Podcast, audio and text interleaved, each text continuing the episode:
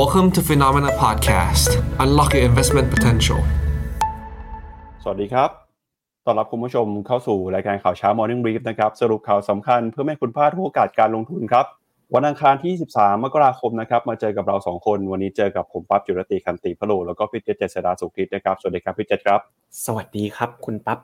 สวัสดี วันพฤหัสเอ้ยวันอังคารนะครับ วันอังคารสีเขียวนะครับอ่า S&P 500 ก็ยัง continue ภาวะกระทิงกันต่อไปนะครับ คุณปั๊บก็เป็นวันอังคารที่สดใสน่าดูเลย แต่ก็กลับกันนะครับ ในขณะที่อเมริกาเนี่ยเข้าสู่ภาวะกระทิงเนี่ยหุ้นจีนเนี่ยก็เป็น bear market เฉยเลยนะครับ ไม่รู้จะสุขหรือจะทุกข์กันดี คนที่มีหุ้นจีนเยอะๆก็ทุกข์คนที่มีหุ้นอเมริกาเยอะๆก็สุขกันไป คุณผู้ชม 500 กว่าคนที่เข้ามาต้นรายการ ตอนนี้เป็นสุขหรือเป็นทุกข์กับพอร์ตกันบ้างครับ ครับ ก็ชวนพี่เจษเข้ามาพูดคุยกันใน Clubhouse ด้วยนะครับ ก็วันนี้หัวข้อใหญ่ที่เราจะพูดคุยกันนะครับ หลักๆเนี่ยจะพาทุกท่านไปวิเคราะห์ แนวโน้มทิศทางแล้วก็กลยุทธ์การลงทุนในตลาดหุ้น โดยเฉพาะยิ่งในตลาดหุ้นสหรัฐแล้วก็ตลาดหุ้นจีนกันหน่อยฮะวันนี้หัวข้อเป็นอย่างนี้ครับ ตลาดกระทิงเจอกับตลาดหมีนะครับทำไมหุ้นสหรัฐยิ่งขึ้น แต่หุ้นจีนยิ่งลงยิ่งลงทุกวันนะครับ ก็เมื่อวานนี้หุ้นจีนก็ลงไปต่อยกว่า 2%เลยนะครับ จะพาไปดูกันนะว่าหุ้นจีนจะลงต่อไปอีกถึงไหนนะครับ นอกจากนี้เนี่ยก็จะมีประเด็นที่เอ่อเพิ่มเติมมาเมื่อเช้านี้ก็คือ นายกของจีนครับจะคุณหลี่เฉียงออกมาบอกว่าอาจจะต้องทำอะไรสักอย่างแล้วครับ เพื่อที่จะทำให้ตลาดหุ้นจีนกลับมานะครับมาตรการแทรกแซงตอนนี้รัฐบาลจีนก็กำลังมองอยู่ว่าจะทำอะไรบ้างนะครับ แล้วก็มีประเด็นนะครับที่เกี่ยวข้องกันกับเรื่องของ BOJ ด้วยครับ BOJ มีการประชุมกันเริ่มมาตั้งแต่เมื่อวานนี้ประชุมถึงวันนี้นะครับตลาดคาดว่าน่าจะคงดอกเบี้ยนโยบายไว้ไม่เปลี่ยนแปลง แต่สิ่งที่ตลาดเฝ้ารอคือ BOJ เนี่ยเขาบอกว่าจะขึ้นดอกเบี้ยนะครับแต่จะขึ้นเมื่อไหร่อันนี้น่าจะเห็นความชัดเจนมากขึ้น จากการประชุมครั้งนี้ แล้วก็รวมไปถึงนะครับพาไปดูสินทรัพย์อื่นๆด้วยทาง UBS บอกว่าราคาทองคำเนี่ยน่าจะขึ้นต่อประมาณ 10%ในปีนี้นะครับจากความคาดหวังเรื่องการลดดอกเบี้ยของเฟดแล้วก็ที่น่าสนใจเรื่องหนึ่งก็คือบิตคอยครับบิตคอยเมื่อวานนี้ลงมา ทำจุดต่ำสุดของปีนะครับ ติดลบลงไปลบ40,000 ดอลลาร์ต่อ1บิตคอยด้วย แล้วก็อีกหนึ่งตลาดอีกหนึ่งสินทรัพย์ที่ดูไม่ค่อยดีสักเท่าไหร่เลยคือตลาดหุ้นไทยครับเมื่อวานนี้ดัชนีเซ็นดี x ร่วงลงไป 10 กว่าจุดนะครับมาปิดที่ 1,369 จุด มีแรงเทขายจากต่างชาติประมาณ 4,000 กว่าล้านบาทเลยทีเดียวครับ ครับคุณปั๊บก็เป็นการเปิดปีสามสัปดาห์ที่เรียกว่าทุกอย่างเนี่ยมีดิเรกชันที่ชัดเจนมากเลยนะครับ เมื่อแต่เมื่อสักครู่คุณปั๊บพูดถึงเรื่องของบิตคอยนะผมขออนุญาตเปิดกราฟบิตคอยให้เลยนะครับ ถ้านับจากจุดสูงสุดของบิตคอยคุณปั๊บแล้วลากลงมาที่จุดเวลานี้เนาะตอนนี้บิตคอยปรับตัวลงมา 19.71%แล้วครับคุณผู้ชม แปลว่าขออีก 1%เนี่ยอย่างนี้อาจจะนับเข้าสู่ ตลาด bear market ด้วยเหมือนกันเนาะผมไม่ค่อยแน่ใจนิยาม bear market อะเขาไปดูที่จุดใน intraday คือระหว่างวัน หรือว่าดูจุดราคาปิดนะ แต่ถ้านับกันระหว่างวันอะกำลังเข้าใกล้แบร์มาเก็ตแล้วนะครับ ทั้งทั้งที่เพิ่งมีข่าวใหญ่สัปดาห์ก่อน ว่ามีการออก ETF Bitcoin แล้วคุณปั๊บเชื่อไหมครับว่ากองที่ ETF Bitcoin ของ BlackRock นะครับ ตอนนี้มี AUM นะ หรือขนาดสินทรัพย์เนี่ยกว่าพันล้านเหรียญแล้วคุณปั๊บแล้วทำไม Bitcoin ราคาถึงลง พอไปเจาะดูลึกๆ ปรากฏว่ามีเงินแห่ถอนออกจากกอง Grayscale Bitcoin Trust แล้วโยกเงินมาที่ ETF ที่ตั้งกันใหม่ๆ คุณปั๊บเพราะว่าค่าฟรีที่ถูกกว่านั่นเอง ปรากฏกลายเป็นว่าภาพตอนนี้ไหนบอกจะมี Bitcoin halving เดือนเมษายน ไหนบอกว่าจะมี ETF ออกมา แต่ราคา Bitcoin เหมือนจะเข้า bear market เลย คุณผู้ชมคิดว่ายังไงครับ มีใครเป็นสายเหรียญกันบ้าง ตอนนี้วางแผนจัดการยังไงกับ port Bitcoin ของตัวเอง ขณะที่ล่าสุดเนี่ยก็มีอีกข่าวหนึ่งนะครับก็คือ Binance ประเทศไทยเนี่ยเปิดให้บริการอย่างเป็นทางการแล้วนะคุณปั๊บสามารถโหลดแอป Binance Thailand ได้แล้วด้วย โอ้ก็เป็นอีกตลาดที่มีส่วนในการวิเคราะห์กันของเรามากขึ้นเรื่อยๆครับคุณปั๊บ ครับงั้นเดี๋ยวเรามาดูสรุปความเคลื่อนไหวนะครับของสินทรัพย์ต่างๆ เมื่อคืนที่ผ่านมากัน ไปเริ่มต้นกันที่ตลาดหุ้นสหรัฐนะครับ เมื่อคืนนี้3ดัชนีเดินหน้านะครับทำจุดสูงสุดใหม่อย่างต่อเนื่องเลยนะครับ ดัชนีดาวโจนส์ครับบวกขึ้นไปต่อ 0.36% S&P 500 นะครับ บวกขึ้นไป 0.22%แล้วก็ NASDAQ บวกขึ้นมา 0.32%ครับ จะเห็นว่าเมื่อวานนี้เนี่ยเป็นครั้งแรกเหมือนกันนะครับที่ดัชนีดาวโจนส์ขึ้นไปทะลุ 38,000 จุดได้นะครับ เมื่อวานนี้ก็มีหุ้นหลากหลายตัวที่เดินหน้าปรับตัวขึ้นมา ไม่ว่าจะเป็นหุ้นของ United Airlines นะครับเมื่อวานนี้เขาประกาศผลประกอบการกันออกมา ถือว่าค่อนข้างดีทีเดียวครับพี่เจษทำให้ราคาหุ้นปรับตัวบวกขึ้นมาได้กว่า 6%เลยนะครับอ่าแล้วก็นอกจากนี้นะครับก็มีหุ้นของ American Airlines Southwest Airlines นะครับ Alaska Air Group นะครับต่างบวกขึ้นมาได้มากกว่า 2-3%นะครับช่วงนี้ธุรกิจที่เกี่ยวข้องกับสายการบินของอเมริกาเนี่ย ปรับตัวขึ้นมาอย่างร้อนแรง นอกจากนี้นะครับดัชนี S&P 500 ก็ยังเดินหน้านะครับทำจุดสูงสุดใหม่อย่างต่อเนื่อง หลังจากเมื่อวานวันศุกร์ที่ผ่านมา ก็ถือว่าเข้าสู่ภาวะบูมาเก็ตตลาดขาขึ้นอออย่างร้อนแรงอย่างเป็นทางการแล้วนะครับทำจุดสูงสุดใหม่ แล้วก็ตอนนี้ตลาดก็เฝ้ารอครับหุ้นในกลุ่มเจ็ดนางฟ้าเนี่ยก็จะมีการประกาศพบกันเดี๋ยวพาคุณผู้ชมไปดูตารางผลประกอบการในสัปดาห์นี้หน่อยนะฮะวันนี้จะเป็นอีกหนึ่งวันที่มีความสำคัญนะครับ เพราะว่า หุ้นเทคยักษ์ใหญ่อย่าง Netflix จะประกาศงบกัน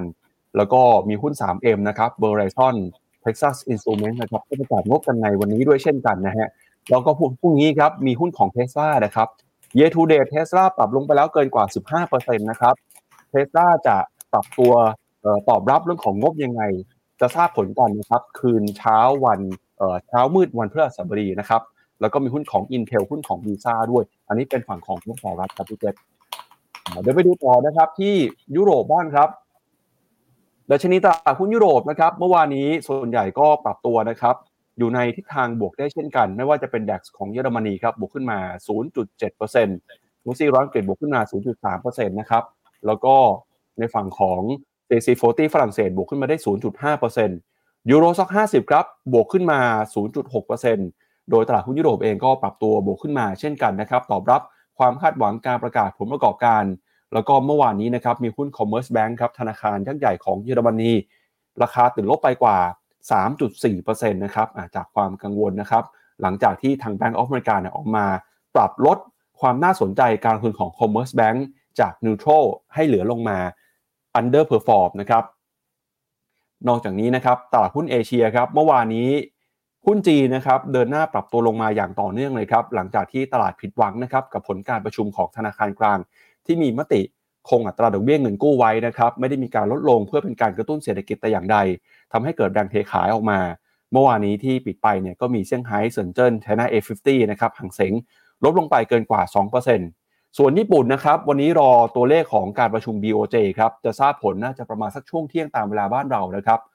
วันนี้เปิดมาดัชนีนี่คือ225 บวกรอแล้วนะครับ บวกขึ้นมา 0.5%ที่น่าสนใจคือช่วงนี้เงินเยนก็กลับมาอ่อนค่านะครับ ก็เข้ามาหนุนนำหุ้นในกลุ่มส่งออกของญี่ปุ่นด้วย ส่วนหุ้นไทยนะครับ เมื่อวานนี้ก็ภาพดูไม่ค่อยดีสักเท่าไหร่ครับแรงเทขายยังคงเกิดขึ้นมาอย่างต่อเนื่อง เมื่อวานนี้ผิดหวังกับงบของหุ้นในกลุ่มแบงค์นะครับ ที่หลายบริษัทมีการตั้งสำรอง เพิ่มสูงมากขึ้นนะครับ ก็ปรับตัว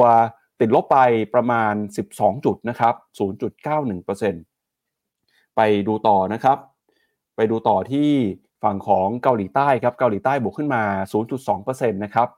เวียดนามเมื่อวานนี้บวกขึ้นมา 0.3%ส่วนอินเดีย เมื่อวานนี้ลดลงไปประมาณ 0.2%อันนี้ก็เป็นภาพความเคลื่อนไหวของตลาดหุ้นนะครับในทั้งไทยแล้วก็ต่างประเทศในรอบวันทำการที่ผ่านมาเอาพี่เจษเปิดใหม่ใน YouTube แล้วก็เชิญวิเคราะห์ต่อได้เลยครับ ครับคุณปั๊บครับก็ไปดูเรื่องผลประกอบการกันก่อนเนาะ ที่หน้าจอของผมนะครับ สัปดาห์นี้เป็นอีกสัปดาห์หนึ่งที่สำคัญเลยสำหรับการประกาศผลประกอบการนะครับ โดยที่นี่ครับ P&G นะ P&G นี่ก็เป็น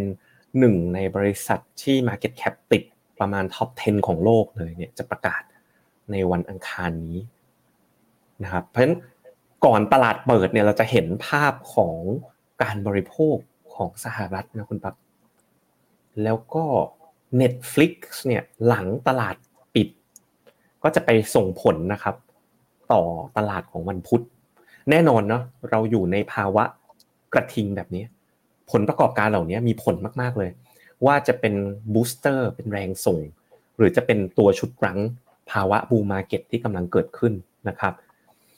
พอไปถึงวันพุธเนี่ย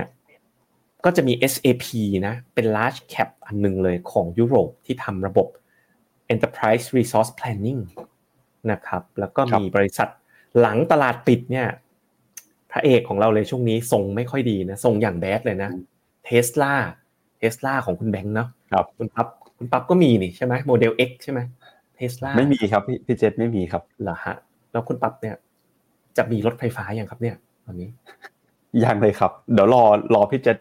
แนะนำด้วยฮะรอพี่เจษอยู่พี่เจษจะตัดสินใจซื้อเมื่อไหร่แล้วถ้าเกิดพี่เจษซื้อแล้วเดี๋ยวขออืม ขอคำแนะนำด้วยครับ ปกติคุณปั๊บอะครับ เวลาเวลา นั่งรถเนี่ยนั่งคนเดียวหรือว่านั่งสองคนนะครับแปลว่าอะไรครับ จะถามว่าอะไรครับ เวลาไปเที่ยวอย่างเงี้ย นั่งคอ๋นอขับเออเดียวนั่งหลายคนครับนั่งหลายคนหรือว่าขับกันสองคนนะหรือมากกว่าสองนะนั่งหลายคนครับส่วนใหญ่ก็ไปกับครอบครัวครับพี่เจษใช่ครับอ๋อมีครอบครัวแล้วอย่างนั้นอ่าไปกับคุณพ่อคุณแม่ครับอ๋อคุณพ่อคุณแม่นะครับครับเออก็ครับนะ แหมคุณผู้ชมเขาฝากอยากรู้กันเยอะมากเลยเรื่องนี้นะ คุณปั๊บก็ครับบอกหน่อยก็ได้อะวันพฤหัสต่อไปนะครับมีมีวีวีซ่าซ่าครับพอดีเหมือนในในคลับเฮาส์พี่เจษเสียงหายไปอีกแล้วนะครับลองลองเข้าไปดูม่นรครับกลับมาแล้วครับกลับมาแล้วครับ ผมตั้งครับสกรีนไทม์เอาเป็นสิบนาทีเดี๋ยวผมจะเอานิ้วแตะเรื่อยๆนะครับขออภัยนะครับ ครับครับเออเนี่ยคุณคุณแบนดี้มีแต่คนอยากรู้ทั้งนั้นเลย มีคนขอติดรถพี่ปั๊บไปด้วยนะ เนอะนะครับ มีใครอยากรู้ว่า พี่ปั๊บของเราเนี่ย นั่งรถเที่ยวคนเดียวหรือว่านั่งสองคนบ้างเนาะเรามาเดากันดีกว่า ว่าหนึ่งหรือสองนะครับครับ ก็อะวันพฤหัสนะวีซ่าประกาศหลังตลาดปิดตัวเนี้ยสะท้อนการบริโภคของสหรัฐเลยถูกไหมวีซ่าเนี่ยนะครับ ก็เป็นอีกหนึ่งตัว เพราะฉะนั้นสัปดาห์เนี้ยเป็นหนึ่งสัปดาห์ที่สำคัญเลย ที่จะดูว่าบูมาเก็ตเนี่ยมันจะไปต่อข้างหน้าหรือเปล่า แล้วถ้าจำไม่ผิดเนี่ยสัปดาห์หน้าน่าจะเป็น Big Tech แล้วนะ Google Apple Microsoft พวกนี้นะครับ ก็เป็นสัปดาห์ถัดไปอะเราไปค่อยๆไล่ดูนะครับ ตัวขออภัยนะครับ ตลาดต่างๆ บ้างเมื่อสักครู่นะครับว่าว่าเป็นบิตคอยกันไปแล้วนะครับ ก็ลองไปไล่ดูตลาดต่างๆ ทั่วโลกกันนะครับ ก็จะเห็นว่าอ่า S&P เนี่ยเดี๋ยวผมมีชาร์ตเต็มๆช่วงท้ายเลยเทียบในหลาย ๆ มิติเลยว่า บูมาเก็ตที่เกิดขึ้นนะแล้วก็ตลาดที่บวกมาตั้งแต่ต้นปีนะผมขีดเส้นต้นปีไว้ให้นะครับอเมริกาเนี่ยเดี๋ยวช่วง The Contrarian เนี่ยเล่าให้ฟังกัน ไปดูที่ยุโรปนะครับยุโรปเนี่ยก็หลังจากมีการปรับฐานเนี่ยเมื่อคืนนี้ก็มีแท่งเขียวมาให้อีกหนึ่งแท่งนะนะผมมองว่ายุโรปเนี่ยน่าสนใจนะคุณปั๊บน่าจะเป็นอีกตัวหนึ่งแลกกาดที่ตามมาเลย แล้วดัชนีหุ้นยุโรปเนี่ย 15%ของอินเด็กซ์ทั้งโลกนะครับ นักลงทุนเยอะมากเลยที่ไม่ได้มีหุ้นยุโรปอยู่ในพอร์ตนะครับขณะที่ญี่ปุ่นเนี่ยนะครับก็ยังทำจุดไฮอย่างต่อเนื่องนะครับผมคิดว่าขายเถอะนะครับมันอยู่ในโซนที่ค่อนข้างแพงแล้วไปซื้อยุโรปดีกว่าในจังหวะนี้ ขณะที่อีกหนึ่งตลาดที่เป็นหัวข้อไฮไลท์ของเราวันนี้ด้วยก็คือตลาดหุ้นจีนครับโดยวันนี้ขอโฟกัสไปที่ตลาดฮั่งเส็งนะครับ ตลาดฮั่งเส็งเนี่ย กำลังทำจุด test จุดต่ำสุดที่ทำไว้เดือนพฤศจิกายนปีที่แล้วนะครับ ถ้าหลุดที่เลเวลเนี้ยโอ้โหมันยังลงไปได้อีกค่อนข้างลึกเลยในระยะยาวนะครับ ถ้าเราดูกันที่ดัชนี MSCI China บ้าง MSCI China เนี่ยไปแตะจุดโลของพฤศจิกายนปีที่แล้วแล้วนะครับ ขณะที่หุ้นจีน A share เนี่ยทะลุไปแล้วนะ ราะฉะนั้นหุ้นจีน A share เนี่ยถ้าหากเราดูในระยะยาวนะครับ ก็โอ้โหกำลังไปเทสระดับเลเวลของปี 2016 นู่นเลยนะครับ ก็เรามาผมว่าตอนเนี้ยจีนเนี่ยหวังได้อย่างเดียวเลยคือ การจัดการของรัฐบาลจีนอย่างเป็นรูปธรรมนะการที่เขาออกมาบอกว่าเศรษฐกิจเติบโตได้ แม้จะไม่ต้องกระตุ้นอะไรแบบเนี้ยไม่ได้ ไม่ได้เป็นอะไรที่เป็นผลดีกับตลาดเท่าไหร่นักเลยเนาะเขาเพราะตลาดต้องการการกระตุ้นอย่างจริงจังนะครับ Set Index นะครับ Set Index เนี่ยแม้จะมี bullish divergence เนาะแม้ตัวผมเองก็จะมี call เข้า Tisco HD นะปรับตัวลงประมาณสัก 2-3%นับจากที่ call ไป อย่างไรก็ตามเนี่ยนะครับ ผมอยากให้นักลงทุนเนี่ยใช้วินัยในการลงทุนเยอะๆกับ Set Index นะครับ ถ้าหลุด 1357นะผมแนะนำว่า cut loss ครับ เพราะว่าถ้าเราดูฟันฟลูของต่างประเทศเนี่ยก็จะเห็นว่าต่างชาติที่ก็ขายหุ้นไทยยังขายไม่หยุดเลยคุณครับคุณปั๊บทำไมต่างชาติถึงขายหุ้นไทยไม่หยุดสักทีคุณปั๊บข่าวลงข่าวดีก็มีเยอะแยะนะฮะไม่ว่าจะเจอแร่ลิเธียมบ้างใช่ไหมฮะหรือว่าจะทำแลนบริดจ์ทำไมต่างชาติขายหุ้นไทยไม่หยุดเลย ไปข่าวดีก็มีไปเชิญนักลงทุนต่างชาติค่ายรถญี่ปุ่น ค่ายรถไฟฟ้า Google ทำวีซ่าไทยจีนอะอันนี้พูดจริง ๆ ไม่ได้กัดเนาะข่าวดีๆ สิ่งดีๆ ก็มีเยอะทำไมหุ้นไทยมันเป็นอย่างนี้อะคุณปั๊บนักลงทุนเนี่ยผิดหวังกับหุ้นไทยกันแบบเยอะมากๆเลยตอนเนี้ย ถามว่าพอร์ตเป็นยังไงกันบ้างเนี่ยก็จะถามเรื่องหุ้นไทยเนาะแล้วก็ทุกพอร์ตหุ้นไทยนะครับส่วนใหญ่ก็จะยังทุกอยู่จะทุกพอร์ตหุ้นไทยกันเยอะ ครับ คุณปั๊บว่าไงครับเนี่ย ก็หลุดไหมมันก็น่าลุ้นนะครับพี่เจษอืมน่าลุ้นครับ ครับผมก็ถามถามคุณผู้ชมด้วยไหมฮะว่าคุณผู้ชมคิดว่าแนวรับตรงนี้จะหลุดหรือเปล่า ถ้าหลุดนี่ก็เป็นนิวโรใหม่รอบหนึ่งของหุ้นไทยในรอบปีนี้นะครับ ครับผมครับ อืมอะไปดูหุ้นเกาหลีกันบ้าง ก็เออมีแรงที่มัน rebound ขึ้นนะ ผมว่าเกาหลีอะปีเนี้ยยังไงก็น่าจะดี เพราะว่าอ่า semiconductor เนี่ยมันปรับตัวขึ้น แต่ว่าระยะสั้นเนี่ยไอผลกระทบที่เกิดจากค่าเงินดอลลาร์ที่แข็งค่าหักปากกาเซียนนะปีนี้ค่าเงินดอลลาร์ก็ยังเป็นเทรนแนวโน้มแข็งค่า เพราะว่าเฟดส่งสัญญาณไม่รีบในการที่จะลดดอกเบี้ยถูกไหมครับพอดอลลาร์แข็งเนี่ยผมว่าระยะสั้นเนี่ย emerging market จะเป็นไทยจะเป็นเวียดนาม เวียดนามก็เห็นไหมโอ้แต่เวียดนามนี้แกร่งจริงเนาะ ต้องยอมรับเลยกองเวียดนามนะขวัญใจของคุณหยงเขาเนี่ยยังทำผลตอบแทนได้ดีอย่างต่อเนื่องแต่ว่า emerging โดย market โดยรวมครับตั้งแต่ต้นปีก็ได้รับผลกระทบเนาะจากค่าเงินดอลลาร์ที่แข็งค่านะครับ เราไปดูต่อกันที่ราคาทองคำกันบ้างเนาะก็ไม่ได้อัปเดตหลายวันนะครับแวะพาไปดูตัว e l i o t Wave ของราคาทองคำนะที่ชอบนำมาฝากคุณผู้ชมกันนะครับ ก็เราไปดูนะครับ e l i o t Wave ของราคาทองคำนะครับ ว่าหน้าตาเป็นยังไงกันบ้างนะครับ ล่าสุดเนี่ย ก็ยังอยู่ในเวฟ corrective wave นะครับคุณผู้ชม e l i t wave เนี่ย ยังมองว่าเป็นเวฟ C อยู่ และยิ่งถ้าดอลลาร์แข็งด้วยเขาบอกเวฟ C เนี่ยลงต่ำกว่าเวฟ A นะดูในจอนะ1914นู่นนะคุณปั๊บนะครับ ก็ส่วนตัว long term position medium term position ผมก็เป็นเป็น short อยู่ลองเล่นตาม แบบ e l i t wave อยู่ดูนะครับ ก็ออกตัวนะครับว่าปัจจุบันไม่ได้เป็นผู้จัดการกองทุนก็สามารถมี position มี port การลงทุนได้เหมือนกับท่านนักลงทุนทุกท่านนะครับ ก็อันนี้ก็คือสามารถลงทุนได้เช่นเดียวกันนะครับ ก็ราคาน้ำมันคุณปั๊บราคาน้ำมันเนี่ยน่าสนใจนิดนึงเพราะว่าราคาน้ำมันเนี่ยเรื่อยๆมาเรียงๆนะแอบปรับตัวเพิ่มขึ้นมานะครับเพิ่มแป๊บเดียวนี่70จะ75เหรียญแล้วถ้าเป็น Brent ก็79เหรียญก็ แอบขึ้นมาเรื่อยๆนะครับไม่ค่อยเป็นที่สนใจเท่าไหร่นัก มีคุณผู้ชมถามมาเรื่องดอลลาร์บาทนะดอลลาร์บาทช่วงนี้ก็บาทนิ้วนิดนึงนะครับ ก็ยังอ่อนค่าอย่างต่อเนื่องนะไป 35.6 แล้วนะครับท่านใดที่ลงทุนใน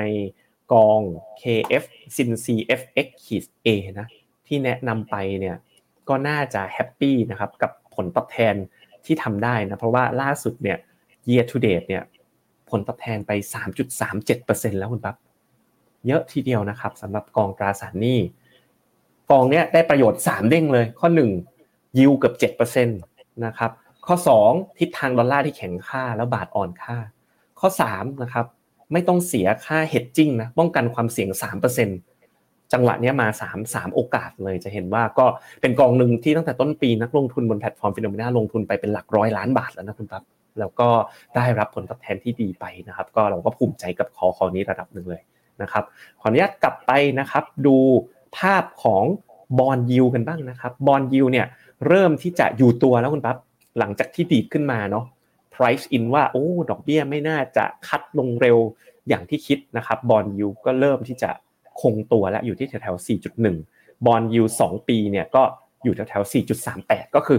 ลดการ price in rate คัดแบบแรงๆ ลงไปบ้างนะครับ ก็เป็นประมาณนี้นะครับสำหรับภาพรวมตลาดตอนนี้เนี่ยน่าสนใจมากๆ จีน bull market นะครับเอ้โทษนะครับ จีน bear market Bitcoin ทำเหมือนกำลังจะ bear market หักปากกาเซียน หุ้นสหรัฐ bullish แล้วก็เป็นเป็นเป็น bull market อย่างเต็มตัว หุ้นไทยกำลังจะหลุดแนวรับ นะครับดอลลาร์แข็งหักปากกาเซียนโอ้โห มันเป็นการเปิดปีที่เร้าใจจริง ๆสำหรับนักลงทุนนะครับ ครับก็เอาละครับไปดูประเด็นสำคัญที่เราจะวิเคราะห์กันเรื่องแรกของเราในวันนี้นะครับก็คือตลาดหุ้นสหรัฐกับตลาดหุ้นจีนครับเกิดอะไรขึ้นทำไมตลาดหุ้นสหรัฐเนี่ยถึงเข้าสู่ภาวะบูมมาเก็ตอย่างต่อเนื่อง เดินหน้าปรับตัวขึ้นมาทำ all time high แต่อะไรเกิดขึ้นกับตลาดหุ้นจีนทำไมหุ้นจีนถึงลงไม่หยุดเลยนะครับเดี๋ยวเรามาวิเคราะห์กันหน่อยเดี๋ยวเริ่มต้นกันที่ตลาดหุ้นสหรัฐก่อนนะครับ ไปดูภาพนี้ครับสำนักข่าวบลูเบิร์กเขาก็วิเคราะห์กันมามีอยู่ 5 ภาพด้วยกันครับเดี๋ยวจะพาไปดูทีละภาพภาพนี้เนี่ยเป็นภาพที่เขาบอกว่าตลาดหุ้นสหรัฐนะครับใช้เวลานานแค่ไหนครับจากจุด all time high เดิมนะครับมีการย่อลงมาจนกลับเข้าไปสู่จุด all time high ใหม่เนี่ยรอบนี้ใช้เวลาประมาณ 512 วันครับพี่เจษก็คือประมาณเกือบเกือบ2ปีนะครับนะรอบนี้ก็คือขึ้นมาทำจุดสูงสุดในรอบประมาณเดือนมกราคมปี 2022 นะครับอย่างที่เราเคยวิเคราะห์ไป ก็จะเห็นว่าในแต่ละช่วงเวลาในแต่ละครั้งเนี่ยใช้เวลามากเวลาน้อยแตกต่างกัน ถ้าใครจำได้ในช่วงยุค 1970 โอ้โห ตอนนั้นนี่ใช้เวลาน่าจะเกือบประมาณสัก 2,000 วันเลยทีเดียวครับ กว่าที่ S&P 500 จะขึ้นมาทำ all time high ได้อีกครั้งหนึ่งนะครับ แล้วก็ในปี 2000 ถึงปี 2009 นะครับ ก็มีหลายปีครับ 3 ปี 5 ปีนะครับ แล้วก็รอบนี้เนี่ยถือว่าใช้เวลาไม่ค่อยนานเท่าไหร่นัก เมื่อเปรียบเทียบกับตัวเลขที่เคยเกิดขึ้นในอดีตนะครับ สาเหตุสำคัญนะครับที่ทำให้ดัชนี S&P 500 เดินหน้าปรับตัวขึ้นมาได้อย่างร้อนแรงในรอบนี้ หลักๆ ก็มาจากการเติบโตของหุ้นในกลุ่ม Magnificent Seven นะครับกลุ่ม Electronics กส์กลุ่ม IT นะครับนำมาโดยหุ้นของ Apple Microsoft Nvidia Alphabet Amazon Meta แล้วก็ Tesla นะครับนอกจากนี้เนี่ยกระแส AI ที่เข้ามาหนุนนำยังทำให้หุ้นดัชนี S&P 500 เดินหน้าปรับตัวขึ้นไปด้วย ประกอบกับนะครับช่วงที่ผ่านมาเราจะเห็นว่า บรรดาบริษัทจดทะเบียนนักใหญ่ของสหรัฐก็มีความพยายามที่จะลดต้นทุนนะครับผ่านการใช้มาตรการต่างๆทั้งของการปรับเปลี่ยนโครงสร้างองค์กร มีการปลดพนักงาน หรือว่าการใช้เทคโนโลยีเข้ามาช่วยด้วย แล้วก็นอกจากนี้นะครับอีกหนึ่งปัจจัยสำคัญเลยก็คือ การที่ธนาคารกลางสหรัฐส่งสัญญาณว่าจะลดดอกเบี้ยลงมาในปีนี้นะครับก็ทำให้ตลาดหุ้นสหรัฐเดินหน้าปรับตัวบวกขึ้นมาอย่างต่อเนื่อง จาก low ในปี 2022 ครับจนถึงปัจจุบันเนี่ยดัชนี S&P 500 มีมูลค่านะครับอยู่ที่ประมาณ 10 ล้านล้านเหรียญแล้วครับย้อนกลับไปนะครับ เมื่อปี 2022 เนี่ย มูลค่าที่ปรับตัวเพิ่มขึ้นมาคือ มีมูลค่า 10 ล้านล้านนี่เป็นมูลค่าที่เพิ่มขึ้นมา add add-on เพิ่มขึ้นมานะครับไปเจ็ดไม่ใช่มูลค่าของเออ market cap ทั้งหมดนะครับอะการปรับตัวเพิ่มขึ้นมาในรอบนี้เนี่ยเดินหน้าปรับตัวขึ้นมาอย่างรวดเร็วเลยนะครับแล้วก็จะเห็นว่าหุ้นในกลุ่มที่ปรับตัวขึ้นมาเข้ามาหนุนนำ S&P 500 เนี่ยประกอบไปด้วยอะไรบ้าง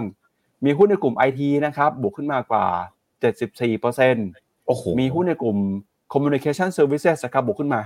59% industrial industrial ครับบวกขึ้นมา 32%คือส่วนใหญ่บวกขึ้นมาหมดเลยครับ ยกเว้นอยู่ 2 กลุ่มด้วยกันนะครับ ก็คือกลุ่ม energy กับกลุ่ม utilities ครับ ไอที่บอกบอกว่าบวกขึ้นมาเนี่ย คือบวกขึ้นมานับจาก bottom นะครับ ในช่วงของเดือนตุลาคมปี 2022 นะครับ แล้วก็อย่างที่บอกไปฮะว่าหลักๆเนี่ยนำมาโดยหุ้นในกลุ่มเทคนะครับ ถ้าไปดูหุ้นรายตัวเราก็จะเห็นว่าหุ้นอย่าง Microsoft นะครับ มีส่วนนะครับในการหนุนนำดัชนีเนี่ยประมาณ 10 กว่าเปอร์เซ็นต์นะครับโอ้โหก็บวกขึ้นมาได้ประมาณกว่าร้อยเปอร์เซ็นต์เลยนะครับย้อนหลังกลับไปตั้งแต่เดือนตุลาคมปี2022ฮะแล้วก็อย่างหุ้น NVIDIA เนี่ยคือบวกขึ้นมาประมาณ 400เปอร์เซ็นต์นะครับแล้วก็มีสัดส่วน contribute ต่อดัชนีประมาณน้ำหนักประมาณ 10%เช่นกันนะฮะแล้วก็มีหุ้นของ Apple หุ้นของ Meta นะครับแล้วก็มีหุ้นหลายตัวครับที่เข้ามาหนุนนำดัชนี S&P 500 ในรอบนี้นะครับ นี่ก็เลยเป็นที่มาว่าทำไมดัชนีเดินหน้าปรับตัวขึ้นมาได้อย่างร้อนแรง แต่นั้นก็ตามเนี่ยมีขึ้นก็ต้องมีลงนะครับไม่ได้ขึ้นไปทั้ง 500 ตัว มีหุ้นบางตัวที่ปรับตัวลงมาเช่นกัน ในรอบการปรับตัวลงมาที่ผ่านมาของปี 2022 นะครับแล้วก็ปี 2023 เนี่ยมีหุ้นอย่างเอ่อ First Republic Bank นะฮะ SVB Bank อ่าที่มีประเด็นมีปัญหามาก่อนเนาะใช่ครับ แล้วก็มีหุ้นอย่างเอ่อ Lumen Technologies Enphase Energy Advanced Auto Parts เอ่อ มีหุ้นของ Signature Bank Solar Edge แล้วก็ FMC นะครับ อันนี้ก็เป็นภาพหุ้นที่มีการเปลี่ยนแปลงเคลื่อนไหวปรับตัวเพิ่มขึ้นปรับตัวลดลงในดัชนี S&P 500นะครับนี่ก็เป็นที่มาว่าทำไมดัชนีถึงเดินหน้าปรับตัวบวกขึ้นมาได้อย่างร้อนแรงช่วงที่ผ่านมาครับ ผมอยากจะย้อนกลับไปดูรูปนี้นิดหนึ่งนะครับ ในหน้าจอผมเลยนะครับ จะเห็นว่า พอถึงตรงนี้ครับ ถ้าเราเป็นนักลงทุนเนี่ย เราต้องเริ่มวิเคราะห์ต่อนะ ว่าเซกเตอร์ไหนเนี่ย น่าจะมาต่อไปอะผมลองวิเคราะห์จากตรงนี้นะครับไอเทคเนี่ย ผมว่าคงจะนำพาดัชนีไปต่อข้างหน้า จากแนวโน้มเมกะเทรนในเรื่องของ AI ปัญญาประดิษฐ์ที่เห็นได้ชัดเลยว่ากำลังเปลี่ยนโลกอย่างไม่หยุดยั้งในเวลานี้นะครับ แต่ทีเนี้ยถ้ามองไปที่ภาพภาพนี้นะครับ financial real estate หรือ consumer staple เนี่ยมันขึ้นอยู่กับว่าสหรัฐเนี่ยจะ recession หรือเปล่า ถ้าเข้าสู่ recession เนี่ยสาม sector นี้ก็อาจจะเหนื่อยนะ หรือถ้าเศรษฐกิจโตน้อยอะบอกว่าปีนี้เป็น soft landing โตหนึ่งเปอร์เซ็นผมคิดว่าไปต่อได้ยากไปต่อได้ยาก ดังนั้นเนี่ยผมคิดว่าในการที่จะลงทุนนะครับ sector ที่น่ามองในเวลานี้นะผมว่ามีอยู่สอง sector ก็คืออันแรกนะครับก็คือตัว healthcare คุณครับครับเนี่ยปกติ healthcare มันจะเป็นแบบ winning sector เนาะแต่ว่าจากจุด bottom เนี่ย tech ขึ้นมา 75%แต่ healthcare 14%เนี่ยผมว่า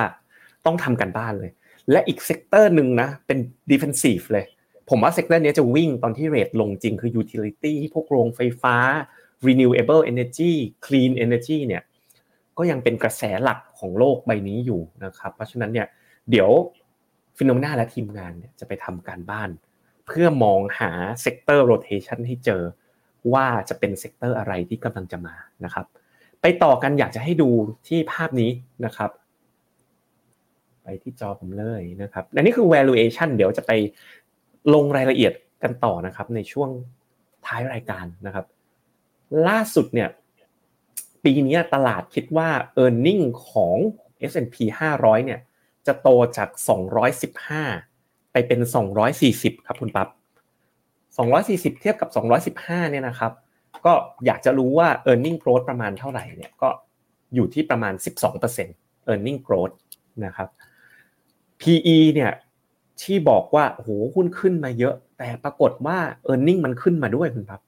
PE อยู่ตรงแถวแถวค่ากลางนะ อยู่แถวแถวยี่สิบเท่า แล้วเมื่อวานเนี้ยเราลองทำดู PE ที่ไม่รวม Magnificent Seven เนี่ย S&P 500 คุณปั๊บยังอยู่แค่สิบกว่าเท่าเท่านั้นเองนะ ในระดับที่ all time high เพราะฉะนั้นบอกได้เลยว่าไม่แพง เชื่อว่า bull run นี้ไปต่อนะครับ หุ้นสหรัฐมีอยู่ในดัชนีโลกเกือบเกือบครึ่งโลกทั้งใบ น่าจะทะลุครึ่งเร็วๆนี้ถ้าเป็นแบบนี้ คุณล่ะ มีหุ้นสหรัฐถึงครึ่งพอร์ตหรือยัง ถ้ายังพิจารณาดีๆนะครับ เพราะว่าผมเนี่ยจัดไปแล้วเกินครึ่งพอร์ตเต็มๆเลยนะครับ ตั้งแต่วันพฤหัสที่แล้วดีเดย์พร้อมกับคุณปั๊บเลยนะครับบนพอร์ตเอ่อ The Contrarian Portfolio นะครับ แต่ไปดูกลับข้างกันบ้างตามหัวข้อของเราวันนี้นะ อันหนึ่งก็กระทิง อันหนึ่งก็หมี นะครับหุ้นจีนนะครับเขาเรียกว่าเจ็บ แล้วจำคืออะไรนะคุณปั๊บเจ็บแล้วจำคือคือ เจ็บคือคนแล้วจำหรือเปล่าคือคนอ่าแต่เจ็บแล้วทนเนี่ย คือหุ้นจีนนะครับครับเมื่อวานเนี้ยมีคุณผู้ชมฟิโนเมนาในไลฟ์นะฝากฝากพิมพ์อันนี้มาเลยผมจำเลย เจ็บแล้วจำคือคน แต่เจ็บแล้วทนคือจีน นั่นเองแต่ PE ตอนเนี้ยก็ต่ำจริง ๆอะผมเห็นดรจิตติพลนะดรโจก็พิมพ์ว่า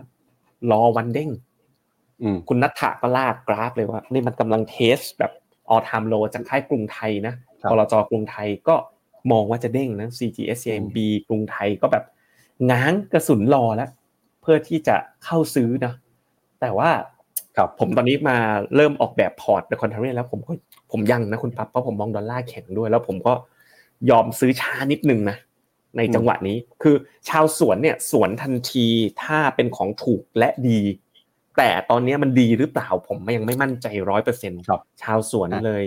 ยังไม่ไม่ทำงานนะครับคุณครับปั๊บก่อนพี่เจษวิเคราะห์ผมอยากสรุปภาพหุ้นจีนเมื่อวานนี้ให้กับคุณผู้ชมทราบหน่อยแล้วเดี๋ยววิเคราะห์กันต่อว่าหุ้นจีนยังไงต่อนะฮะก็ครับผมอะเมื่อวานนี้เนี่ยจริงๆก็ข้ามไปที่เอ่อเดี๋ยวเราจะมีข่าวเรื่องหุ้นจีนต่อด้วยเนาะ ก็อาจครัจะบเล่าตใช่รงนั้ครันบต่อเลยแล้วก็อะไปวิเคราะห์กันต่อเลยครับได้ครับอะอย่างหุ้นจีนเมื่อวานนี้ครับดัชนีห่างเสงแล้วก็ CSI 300เนี่ยเดินหน้าปรับลงมานะครับอย่างห่างเสงครับก็ติดลบไปมากกว่า 2.3%นะครับ CSI 300 ติดลบไป 1.5%สาเหตุมาจากความผิดหวังของตลาดครับที่ทางธนาคารกลางของจีนหรือ PBOC ครับออกมาประกาศ คงอัตราดอกเบี้ย เงินกู้ลูกค้าชั้นดีนะครับหรือว่าโลนพรามเรทครับเมื่อวานนี้เนี่ยมีการประชุมกันนะครับธนาคารประกาศคงดอกเบี้ยโลนพรามเรทประเภท 1 ปีนะครับ คงไว้ตามเดิมที่ 3.45%แล้วก็ 5 ปีไว้ที่ 4.2%ครับซึ่งการคงดอกเบี้ยครั้งนี้เนี่ยถือว่าเป็นการสร้างความผิดหวังให้กับตลาด เนื่องจากตลาดเองก็ต่างรับรู้นะครับว่าเศรษฐกิจตอนนี้ของจีนไม่ค่อยดีเท่าไหร่ การขยายตัวต่ำกว่าคาด มีปัญหาในภาคอสังหาริมทรัพย์ กระทบกับความเชื่อมั่น แล้วก็ยอดค้าปลีกที่ก่อนหน้านี้ออกมาไม่ดีนะครับคุณหลีเค่อเฉียงก่อนหน้านี้เคยบอกว่าอยากจะสนับสนุนให้จีนเติบโตบรรลุเป้าหมายทางเศรษฐกิจให้ได้ โดยที่จะเข้าไปดูแลอย่างใกล้ชิดนะครับ แต่พอเมื่อวานนี้ธนาคารกลางของจีนประชุมออกมาเนี่ยกลับไม่มีการกระตุ้นเศรษฐกิจเพิ่มเติมตลาดก็เลยผิดหวังนะครับทำให้มีแรงขายออกมา ก็เป็นการตอกย้ำจุดยืนนะครับ ถ้าใครจำมาได้ที่งาน World Economic Forum เนี่ยตอนนั้นที่ผู้นำของจีนออกมาประกาศเป้าหมายการเติบโต GDP นะครับแล้วก็บอกว่าสิ่งที่รัฐบาลจีนพยายามทำก็คือพยายามจะสร้างการเติบโตระยะยาว โดยที่ไม่ต้องพึ่งพากระสุนใดๆไม่ต้องใช้บาซูก้าขนาดใหญ่นะครับทำให้เมื่อวานนี้หุ้นจีนหลายตัวเนี่ยก็ปรับตัวลดลงมานะครับไม่ว่าเป็นหุ้นในกลุ่ม รถยนต์ไฟฟ้านะครับหุ้นของ Great Wall Motor ติดลบไป 4.3% 2.8%รีออโต้นะครับลงไป 6%เหมยถวนนะครับติดลบไป 5%ครับก็เป็นการสะท้อนถึงความผิดหวังของตลาดนะครับ แต่อะไรก็ตามหลังจากที่หุ้นจีนเนี่ยปรับตัวลงมาแล้วนะครับ ก็มีข่าวเหมือนกันว่าตอนนี้คุณหลี่เฉียงเนี่ยก็เริ่มจะกังวลครับล่าสุดก็มีการเรียกประชุมนะครับคณะกรรมการที่เกี่ยวข้องในการกำกับดูแลด้านเศรษฐกิจ เพื่อมาหารือกับมาตรการที่จะเข้ามาใช้ในการแทรกแซงตลาดหุ้นจีนครับถ้าดูการปรับตัวลงมาของหุ้นจีนในรอบนี้เนี่ยจะเห็นว่าดัชนีสำคัญนะครับ ไม่ว่าจะเป็นดัชนี CSI 300 ตอนนี้ลงมาแตะจุดต่ำสุดในรอบ 5 ปี แล้วก็ตัวเลขเศรษฐกิจนะครับ ไม่ว่าจะเป็นราคาบ้านราคาที่อยู่อาศัยเเรื่องของความมั่นใจของผู้บริโภค หรือแม้กระทั่งตัวเลขเงินเฟ้อเนี่ยปรับตัวติดลบจนกลายเป็นภาวะที่จะเกิดเงินฝืดแล้วนะครับ ม้ว่าจีนที่ผ่านมาจะพยายามเข้าไปผ่อนคลายเศรษฐกิจนะครับในช่วงปลายปี 2022 มีการยกเลิกมาตรการโควิด แต่มาตรการต่างๆ เหล่านี้กลับไม่สามารถดึงดูดเม็ดเงินลงทุนจากต่างชาติ แล้วก็ทำให้ชาวจีนมีความเชื่อมั่น มีการจับจ่ายให้สอยมีการบริโภคแต่อย่างใด จนไปสะท้อนผ่านตลาดหุ้นนะครับ CSI 300 ตอนนี้ติดลบไปแล้วกว่า 20%นะครับในรอบ 9 เดือนที่ผ่านมา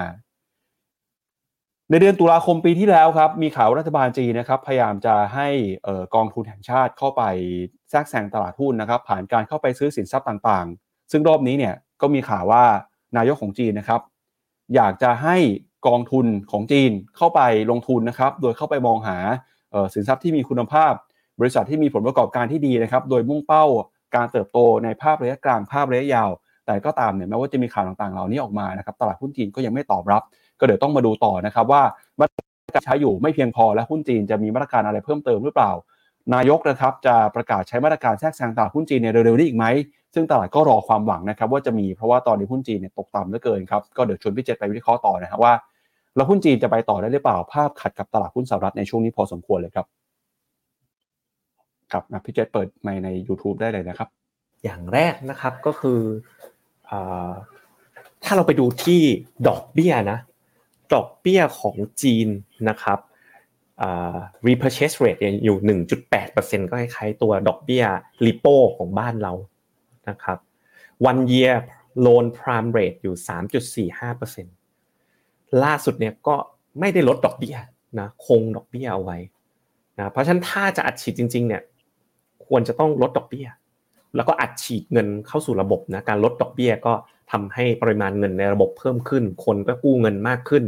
คนอาจจะฝากเงินน้อยลงบ้างนะครับ ก็ราคาดัชนีหุ้นของจีน A share เนี่ยก็ลงกลับไปที่ระดับปี 2019 แล้ว อันนี้ลงนำเขาเพื่อนเลย ขณะที่ H share เนี่ย valuation ตอนนี้นะครับ ก็คือฮ่องกงนะครับ ไม่ใช่ H share ฮ่องกงเนี่ยเมื่อเทียบกับ A share เนี่ยถูกมากที่สุด นับตั้งแต่ปี 2009 เลยคุณพัฒตั้งแต่หลังแฮมเบอร์เกอร์คริสิสนะเอา valuation นะมาเปรียบเทียบกัน มันถูกจนวิเคราะห์เองจะเปลี่ยนใจเองแล้วคุณทัศว่ายังไม่อยากจะซื้อนะ มัน เพราะว่ามันก็ลงมาให้อีกเลเวลหนึ่งนะหุ้นฮ่องกง PE เจ็ดเท่าอะคุณทัศถูกจริงๆนะถูกเหลือเชื่อถูกและดีจริงๆเอ้ยถูกและดีหรือเปล่ายังไม่รู้ เออนะครับ แต่ว่าก็ หัวกันดีไหมคุณทัศเอาไหมเจ็บแล้วทนคือหุ้นจีนนะผมยังไม่เอาครับฟันท็อกผมผมจะบอกว่าเมื่อเมื่อสิ้นปีที่แล้วผมว่ามีถั่วหุ้นจีนในก้อนนะครับ ไปซื้อ S S F ไปครับพี่เจษโดนไปอีกสิบกว่าเปอร์เซ็นต์แล้ว อ่า ก็นั่นแหละครับ ก็โดนครับครับคุณปั๊บมีคนเขาถามนะคุณแซมซ่า ปกติ หน้ารถพี่ปั๊บเนี่ย มีตุ๊กตาด้วยไหมฮะ ไม่มีครับพี่เจษไม่มีเลยเหรอ ไม่มีเลยครับ ตุ๊กตาตัวที่แบบรักมาก ๆอะไรเงี้ยไม่มีไม่ไม่เล่นตุ๊กตาครับ ไม่เล่นเลย โอเคครับโอเคไปต่อนะกันนะครับ ไปไปหุ้นจีนต่อครับ โอเคหุ้นจีนครับปั๊บทำไมวันนี้แบบดูหน้าแดงๆนะอืมครับ อาจจะเป็นที่ไฟครับเหรอฮะแต่มีคนทักด้วยนะเนี่ย มีคนทักว่าหน้าแดงด้วยเมื่อกี้ผมเห็นครับเนี่ยหน้าแดงแล้ว คุณนภนัทพรบอกครับปั๊บอาจไม่ค่อยสบายครับวันนี้ครับ ก็ ตลาดหุ้นจีนนะครับ ก็ถูกถูกมาก ๆ บอกเลยว่าที่เลเวลนี้ต้องมอนิเตอร์แล้วครับ มันอาจจะเซนซิทีฟต่อการขึ้นได้ แต่วันนี้ผมยังไม่เอา ผมยังไม่เอา เพราะ ก่อนหน้านี้ก็กระตุ้นกันไปหลายครั้งเนาะคุณปั๊บจำได้ไหมตลาดก็ไม่เห็นจะตอบรับเลยอะ ผมอยากเห็นการตอบรับของตลาดก่อนนิดนึงผมอยากเห็นมาตรการที่ทำออกมาแล้วแบบเห็นข่าวแล้วแบบจริงจังอะอยากเห็นตลาดแบบติ๊กอัพห้าเปอร์เซ็นอะไรอย่างเงี้ยแล้วยืนได้ด้วยนะ ไม่ใช่ว่าติ๊กอัพขึ้นมาห้าเปอร์เซ็นเสร็จแล้วก็อีกสองวันก็ย่อย่อย่อต่ออันเนี้ยนะครับเพราะฉะนั้นเนี่ยแต่ว่าบอกเลยว่าต้องเข้าสู่แบบ watch list radar จับตามองให้เต็มที่เลยครับสำหรับตลาดหุ้นจีนเวลานี้นะเราต้องไม่ยอมแพ้นะครับ กับการลงทุนนะ นะครับแล้วเราจะมี big shot นะโอกาสที่ทำผลตอบแทนครั้งสำคัญเกิดขึ้นแน่นอน เกิดขึ้นกับหลาย ๆ คนแล้วอย่างกองทุนอย่างเนกเทนเกิดขึ้นกับหลาย ๆ คนแล้วที่ซื้อกองทุนอาร์คนะครับตามคำแนะนำของคุณแบงค์ไปก่อนหน้านี้ บางคนได้50-60%นะครับก็ติดตามกันต่อไปนะครับครับไปดูต่อครับ วันนี้จะมีอีเวนต์ใหญ่คือการประกาศนโยบายการเงินของธนาคารกลางญี่ปุ่นหรือว่า BOJ นะครับประชุมมันมาตั้งแต่เมื่อวานนี้แล้วครับ แต่นั้นก็ตามเนี่ยการประชุมครั้งนี้ตลาดก็ไม่ได้คาดหวังว่าจะมีการเปลี่ยนแปลงแต่อย่างใด นักวิเคราะห์นะครับ51%ในโพของบูมเบิร์กครับบอกว่า BOJ วันนี้จะคงดอกเบี้ยนโยบายติดลบไว้ตามเดิมที่ 0.1%นะครับแล้วก็จะคงนโยบาย yield curve control การเข้าไปซื้อพันธบัตรนะครับแทรกแซงตลาดเงินเนี่ยก็คงไว้ต่อไปไม่เปลี่ยนแปลงด้วยฮะโดยสิ่งที่ตลาดเฝ้ารอคือการออกมาส่งสัญญาณของผู้ว่าการธนาคารกลางญี่ปุ่นคุณคาโซอุเอดะครับว่า เขามีมุมมองต่อเศรษฐกิจของญี่ปุ่นตอนนี้อย่างไร เงินเฟ้อเนี่ยปรับขึ้นมา อยู่ในจุดที่จะทำให้ธนาคารกลางญี่ปุ่นพร้อมนะครับจะเปลี่ยนแปลงใช้นโยบายการเงินที่เข้มงวดมากขึ้นแล้วหรือยังโดยตลาดเนี่ยมองไปข้างหน้านะครับ มองโดยเชื่อว่าการขึ้นดอกเบี้ยนโยบายของธนาคารกลางญี่ปุ่นน่าจะเกิดขึ้น อย่างเร็วที่สุดน่าจะเป็นช่วงเดือนเมษายนของปีนี้นะครับ ก่อนที่นโยบายการเงินเนี่ยจะปรับเข้าสู่ภาวะที่สมดุลมากขึ้น หลังจากในช่วงหลายปีที่ผ่านมานะครับธนาคารกลางญี่ปุ่น ใช้นโยบายการเงินผ่อนคลายมาโดยตลอดนะครับในขณะที่ธนาคารกลางสหรัฐธนาคารกลางยุโรปเขาขึ้นดอกเบี้ยกันญี่ปุ่นเนี่ยกลับคงดอกเบี้ยติดลบไว้ตั้งแต่หลังยุคโควิดเป็นต้นมาเลยนะครับเป้าหมายของธนาคารกลางญี่ปุ่นก็เหมือนทุกที่ครับก็คืออยากจะเห็นเงินเฟ้อเนี่ยเติบโตอย่างมีเสถียรภาพในระดับ 2%นะครับแต่ก็ตามญี่ปุ่นเนี่ยกลับเผชิญกับเเรื่องของเศรษฐกิจที่มีปัญหานะครับทางผู้ว่าการธนาคารกลางญี่ปุ่นเขาบอกว่า ญี่ปุ่นไม่เหมือนที่อื่นครับโดยจำเป็นต้องใช้นโยบายการเงินผ่อนคลายไว้ก่อน สิ่งที่เกิดขึ้นก็คือ เงินเยนนะครับมีการอ่อนค่าลงมาอย่างต่อเนื่องเลยอย่างล่าสุดเนี่ยเงินเยนก็ขึ้นมาแต่ระดับประมาณ 150 เยนต่อดอลลาร์กันอีกครั้งหนึ่งแล้วนะครับพอเงินเยนอ่อนค่ามาเราก็จะเห็นว่าตลาดหุ้นญี่ปุ่นนะครับก็ค่อนข้าง enjoy กับการที่เงินเยนอ่อนค่าไปนะครับ โดยจะเห็นได้จากหุ้นในกลุ่มส่งออกหลาย ๆ ตัวเนี่ยมีการ รับรู้รายได้นะครับ มีการแปลงค่าเงินมาในรูปเเงินดอลลาร์มาเป็นเงินเยนก็มีการรับรู้รายได้เพิ่มมากขึ้น ประกอบกับนโยบายการเงินที่ผ่อนคลาย เข้ามากระตุ้นเศรษฐกิจ มีการจับจ่ายใช้สอยมากขึ้น เศรษฐกิจคึกคักมากขึ้นยอดขายดีขึ้นนะครับ ก็ทำให้ญี่ปุ่นเนี่ยเป็นดัชนีตลาดหุ้นที่เติบโตค่อนข้างร้อนแรงในปีนี้นะครับเดี๋ยวยังไงเรามาลุ้นกันกับผลการประชุมของ BOJ นะครับก็ตอนนี้มุมมองตลาดหุ้นญี่ปุ่นหลายคนก็ยังมีมุมมองที่ดีอยู่นะครับจากการปรับตัวขึ้นมาทำจุดสูงสุดในรอบกว่า 33-34 ปีครับพี่เจ ครับ ก็ล่าสุดนะทาง BOJ นะครับ Bank of Japan เนี่ยไม่มีใครเลยคิดว่าจะมีการจบการทำดอกเบี้ยนโยบายติดลบในเดือนมกราคมนี้ เนี่ยเซอร์เวยล่าสุดนะดูที่ด้านบนนะครับ ก็คือเดือน January เนาะเนี่ยไม่มีใครคิดเลยนะครับ แต่ เดือนเมษายนที่รอเราอยู่เนี่ย ตอนนี้นะครับ คนเนี่ยคิดกันถึงหกสิบเปอร์เซ็นว่าการจบลงแล้วซึ่งดอกเบี้ยนโยบายติดลบศูนย์จุดหนึ่งอะมันเป็นไปได้ยังไงอะคุณปั๊บประเทศอื่นก็อยู่ห้าเปอร์เซ็นสี่เปอร์เซ็นสามเปอร์เซ็นตนะครับจีนเนี่ยเอ้ญี่ปุ่นเนี่ยอยู่ลบศูนย์จุดหนึ่งก็ตัวนี้แหละครับที่ทำให้เราเนี่ยแนะนำให้ขายทำกำไรญี่ปุ่น แล้วไปลงทุนในยุโรปน่าสนใจกว่า เพราะเนี่ยคือความเปลี่ยนแปลงครั้งใหญ่ที่รอเราอยู่นะครับ ค่าเงินเยนอย่างที่คุณปั๊บเล่าให้ฟังนะครับ ล่าสุดเนี่ยก็กลับมานะครับอ่อนค่าอีกครั้งหนึ่งเมื่อไหร่ก็ตามที่ค่าเงินเยนกลับทิศเข้าสู่ภาวะแข็งค่านะคุณผู้ชม เมื่อนั้นแหละตลาดหุ้นญี่ปุ่นก็จะจบนะครับ จบภาวะขาขึ้นหรือกระทิงครั้งใหญ่ครั้งนี้นะครับ ก็จะเห็นว่า position ของ asset manager นี่เริ่มเริ่มมีการช็อตเยนกลับมาอีกครั้งหนึ่งแล้วนะ ก็มองไปถึงเดือนเมษายนนี้ด้วยเช่นกันครับ ถ้าไปดูกันที่ bond yield สิบปีก่อนหน้านี้พอคิดว่าจะมีการปรับนโยบายเนี่ยก็ดีดขึ้นไป ซึ่งก็กระทบตลาดหุ้นไปครั้งหนึ่งในช่วงปีที่แล้ว แต่พอดูท่าทีของธนาคารกลางญี่ปุ่นที่ไม่กลับนโยบายสักที เยนก็เลยนะครับกลับไปอ่อนค่า bond yield สิบปีก็กลับมาปรับตัวลดลงอีกครั้งนะครับ ก็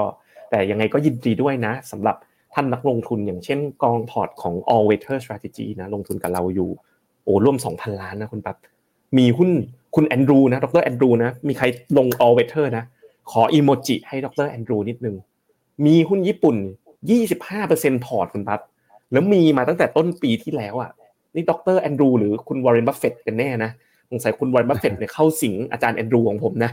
นะครับแซวนิดนึงเพิ่งไปทานข้าวกันมานะครับ ทำไปได้นะ 25%ทั้งโลกเนี่ย Market Cap ญี่ปุ่นอยู่ 5%ดรแอนดรูแกนล่อไป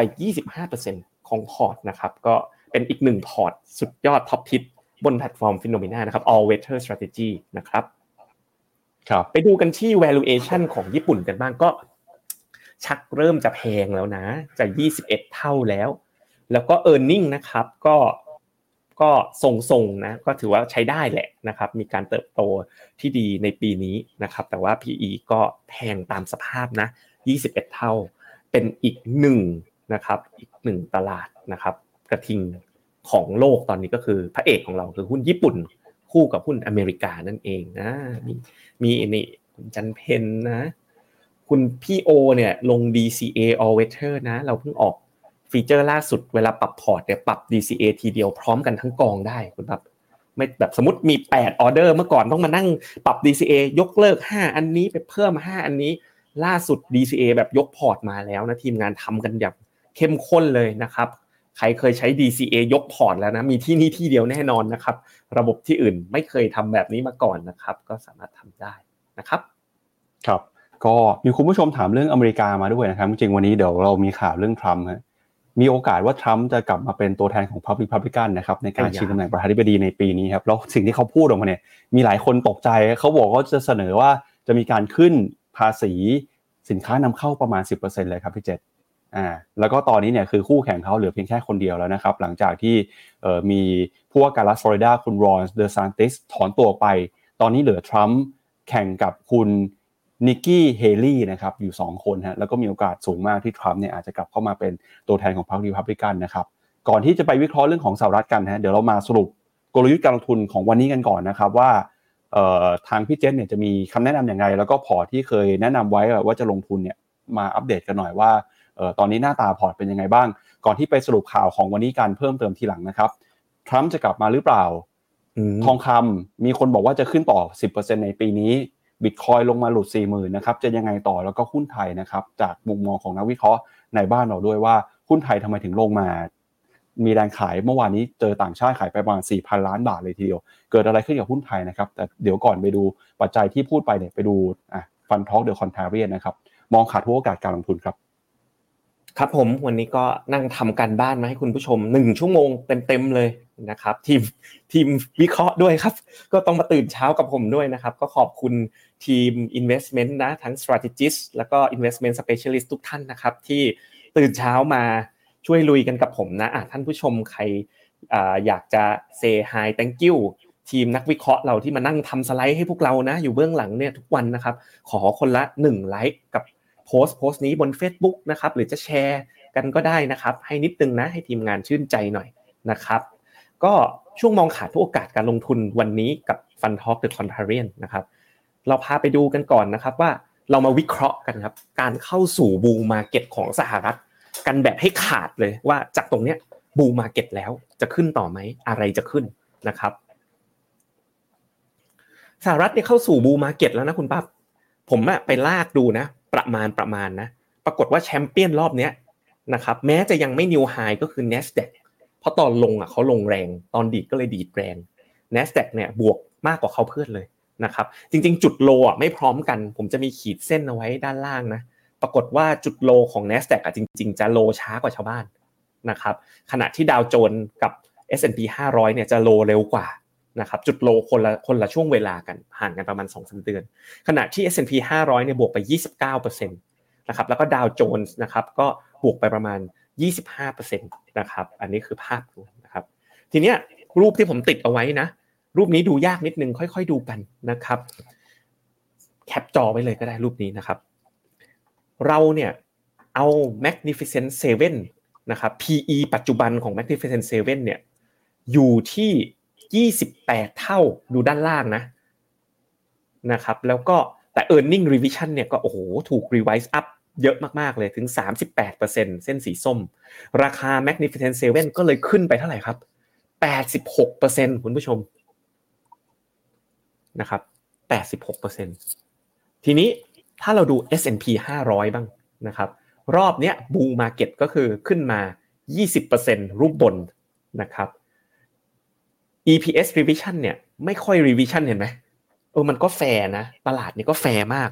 เพราะ Magnificent 7เนี่ยถูกอัปเกรด EPS revision โดยมากก็จากเรื่อง AI อย่าง NVIDIA เนาะแต่หุ้นอื่นๆเนี่ย EPS revision เนี่ยคงนะครับ ทีนี้ถ้าเราถอด Magnificent 7ออกนะ จะเป็น S&P 500 ex Magnificent 7เนี่ยจะเห็นว่าราคาหุ้นในรอบเนี้ยที่ตลาด bull market คุณปั๊บขึ้นมาแค่ สิบสองเปอร์เซ็นเท่านั้นคุณผู้ชมสิบสองเปอร์เซ็นน้อยมาก แล้วก็ PE อยู่ที่ระดับสิบแปดเท่านะครับ ผมก็เลยวิเคราะห์ลึกลงไปอีกนะครับ โดยการดูแยกเป็น sector นะ ตอนนี้ large cap growth เนี่ยขึ้นไปแล้วโดยประมาณนะคุณครับเกือบห้าสิบเปอร์เซ็นสะท้อนผ่านง่ายๆ ก็กองทุนอย่างเมกะเทนนั่นเอง S&P 500 เนี่ยบวก 27 9%อันนี้ผมก็ไปจับมาจากจุดจุดโลจุดหนึ่งนะครับ ในปลายปีที่แล้วนะครับ mid cap growth เนี่ยบวกเพียง 18%เท่านั้น บวกน้อยกว่า S&P 500 และ large cap growth อย่างมีนัยสำคัญ จึงเป็นที่มาเนาะที่ Fund Talk The Contrarian เนี่ยแนะนำเป็น KFUF ของค่ายเบลเลกิฟฟอร์ด เป็นกองหน้าเลย เมื่อวานคุณแบงค์ถามว่า มุมมองผมอะไรคือกองหน้าเวลานี้คือ mid cap growth พวกนี้แหละครับ ลองค่อยๆดูต่อกัน สถิตินะครับบอกว่าหลังดัชนีทำนิวไฮในรอบหนึ่งปีแล้ว จะยังปรับตัวขึ้นได้ต่อ โดยโอกาสที่จะปรับตัวเพิ่มขึ้นสูงถึง 92.9%หมายความว่าหลังจากบูมาเก็ตแบบเนี้ย ผลตอบแทนโดยเฉลี่ยยังให้ 13-14%หลังจากนี้ และมีโอกาสกำไรสูงถึง 93%นะอันนี้ก็ให้สถิตินะโดยปราศจาก bias นะเล่าเรื่องให้ทุกคนฟังนะครับ Russell Growth เนี่ยหลังจากเฟดหยุดขึ้นดอกเบี้ย มีแนวโน้มนะครับเป็น mid cap growth นะ1,000ตัวแรกนะมีแนวโน้มที่จะทำผลตอบแทนชนะนะครับชนะตัว S&P 500 นะครับ สูงถึงประมาณ8%นะครับ ทีมงานเพิ่งทำมาให้เสร็จนะครับ ใช้เวลาไปครึ่งชั่วโมงนะฮะโอ้ขอกดไลค์นะใครกดไลค์ไปแล้วไม่ต้องกดซ้ำนะกดให้หน่อยผมผมขอจริง ๆเขาก็ทำให้จนได้นะ คุณบิ๊กนะกำลังจะจากผมไปแล้วนะ ไปไปได้ดีนะแต่ก็พูดแล้วน้ำตาจะไหลนะพี่บิ๊กของผมนะไม่เป็นไร ทุกคนก้าวหน้าผมก็ดีใจนะครับ นี่ MEGA10เนี่ย คือกลุ่มเนี่ย giant market cap ที่มันขึ้นไปแล้ว 45% NASDAQ เนี่ยก็อยู่ในแก๊งใจแอนนะ S&P 500 ก็หุ้นใหญ่ ถ้า AFMOAT เนี่ยหุ้นเนี่ยจะออกมา large cap to mid cap แล้วดูจากแนวแกนของแนวตั้งนะครับ แต่ AFMOAT เนี่ยจะหนักไปทางคอทาง value มากกว่า ขณะที่ KFUS กับ SCB Next เนี่ยคือ mid cap ที่หนักไปทาง growth มากกว่า นี่แหละครับ ผมคิดว่าโซนล่างตรงเนี้ย คือพอร์ตที่เราควรจะมีเวลานี้ ไม่ใช่โซนบนที่มันได้วิ่งไปมากพอแล้วประมาณ 50%นะครับ ก็ทีมงานเรานะครับ พี่บิ๊กหรือพี่สินนี่แหละ คนใดคนหนึ่งนะครับ พี่สินเป็น quant analyst นะครับของ Definite นะครับ ก็ควอนสไตรติสนะครับ ก็ทำเอ่อ earning นะครับ แล้วก็ PE มาให้ดูหุ้น growth เนี่ยก็จะมีแพทเทิร์นของเซลล์ที่เติบโตเยอะ PE จะแพงนิดนึงนะครับ อันนี้ก็ให้ดูว่าอย่างถ้าดูไปปีหนึ่งข้างหน้าเนี่ย S&P เนี่ย forward PE เหลือ 16 เท่า NASDAQ NASDAQ ร้อยก็แค่ 20 เท่านะ ไม่ได้แพง ถ้าหุ้น growth mid cap เนี่ยจะดู PE แพงนิดนึง แต่ว่านะครับ ถ้าเราไปดูไส้ในอะครับ mid cap growth พวกเนี้ยบางทีมันจะมีบางตัวคุณปั๊บที่ earning เพิ่งจะ turn around คือกำไรเพิ่งกลับตัว แต่ดูนะครับรายได้ของเขาเนี่ยเติบโตอย่าง Shopify เนี่ยในรอบ 40 ไตรมาสที่ผ่านมานะ อันนี้ข้อมูลจาก Finnomena เนี่ย รายได้โตจาก 2 ต่ำกว่าประมาณร้อยล้านเหรียญไปเป็น1,600ล้านเหรียญต่อไตรมาส NVIDIA อันนี้ขอข้ามไปนะทุกคนรู้ดี Trade Desk นะครับรายได้จากประมาณต่ำหลัก 10 ล้านเหรียญโตไปเป็น 500 ล้านเหรียญเป็น 10 เท่าใน 40 ไตรมาสดูโอลินโกนะครับจาก 30 รายได้ 30 ล้านเหรียญโตเป็นร้อยกว่าล้านเหรียญคือบริษัทพวกนี้ครับมันมันเติบโตในเชิงรายได้เยอะจริงๆ DoorDash จาก 400 ไปเป็น 2,000 ล้านเหรียญต่อไตรมาสคือบริษัทพวกนี้ ดูอย่างกำไรของ DoorDash เนี่ยยังกำไรขาดทุนเล็กน้อย แต่ว่า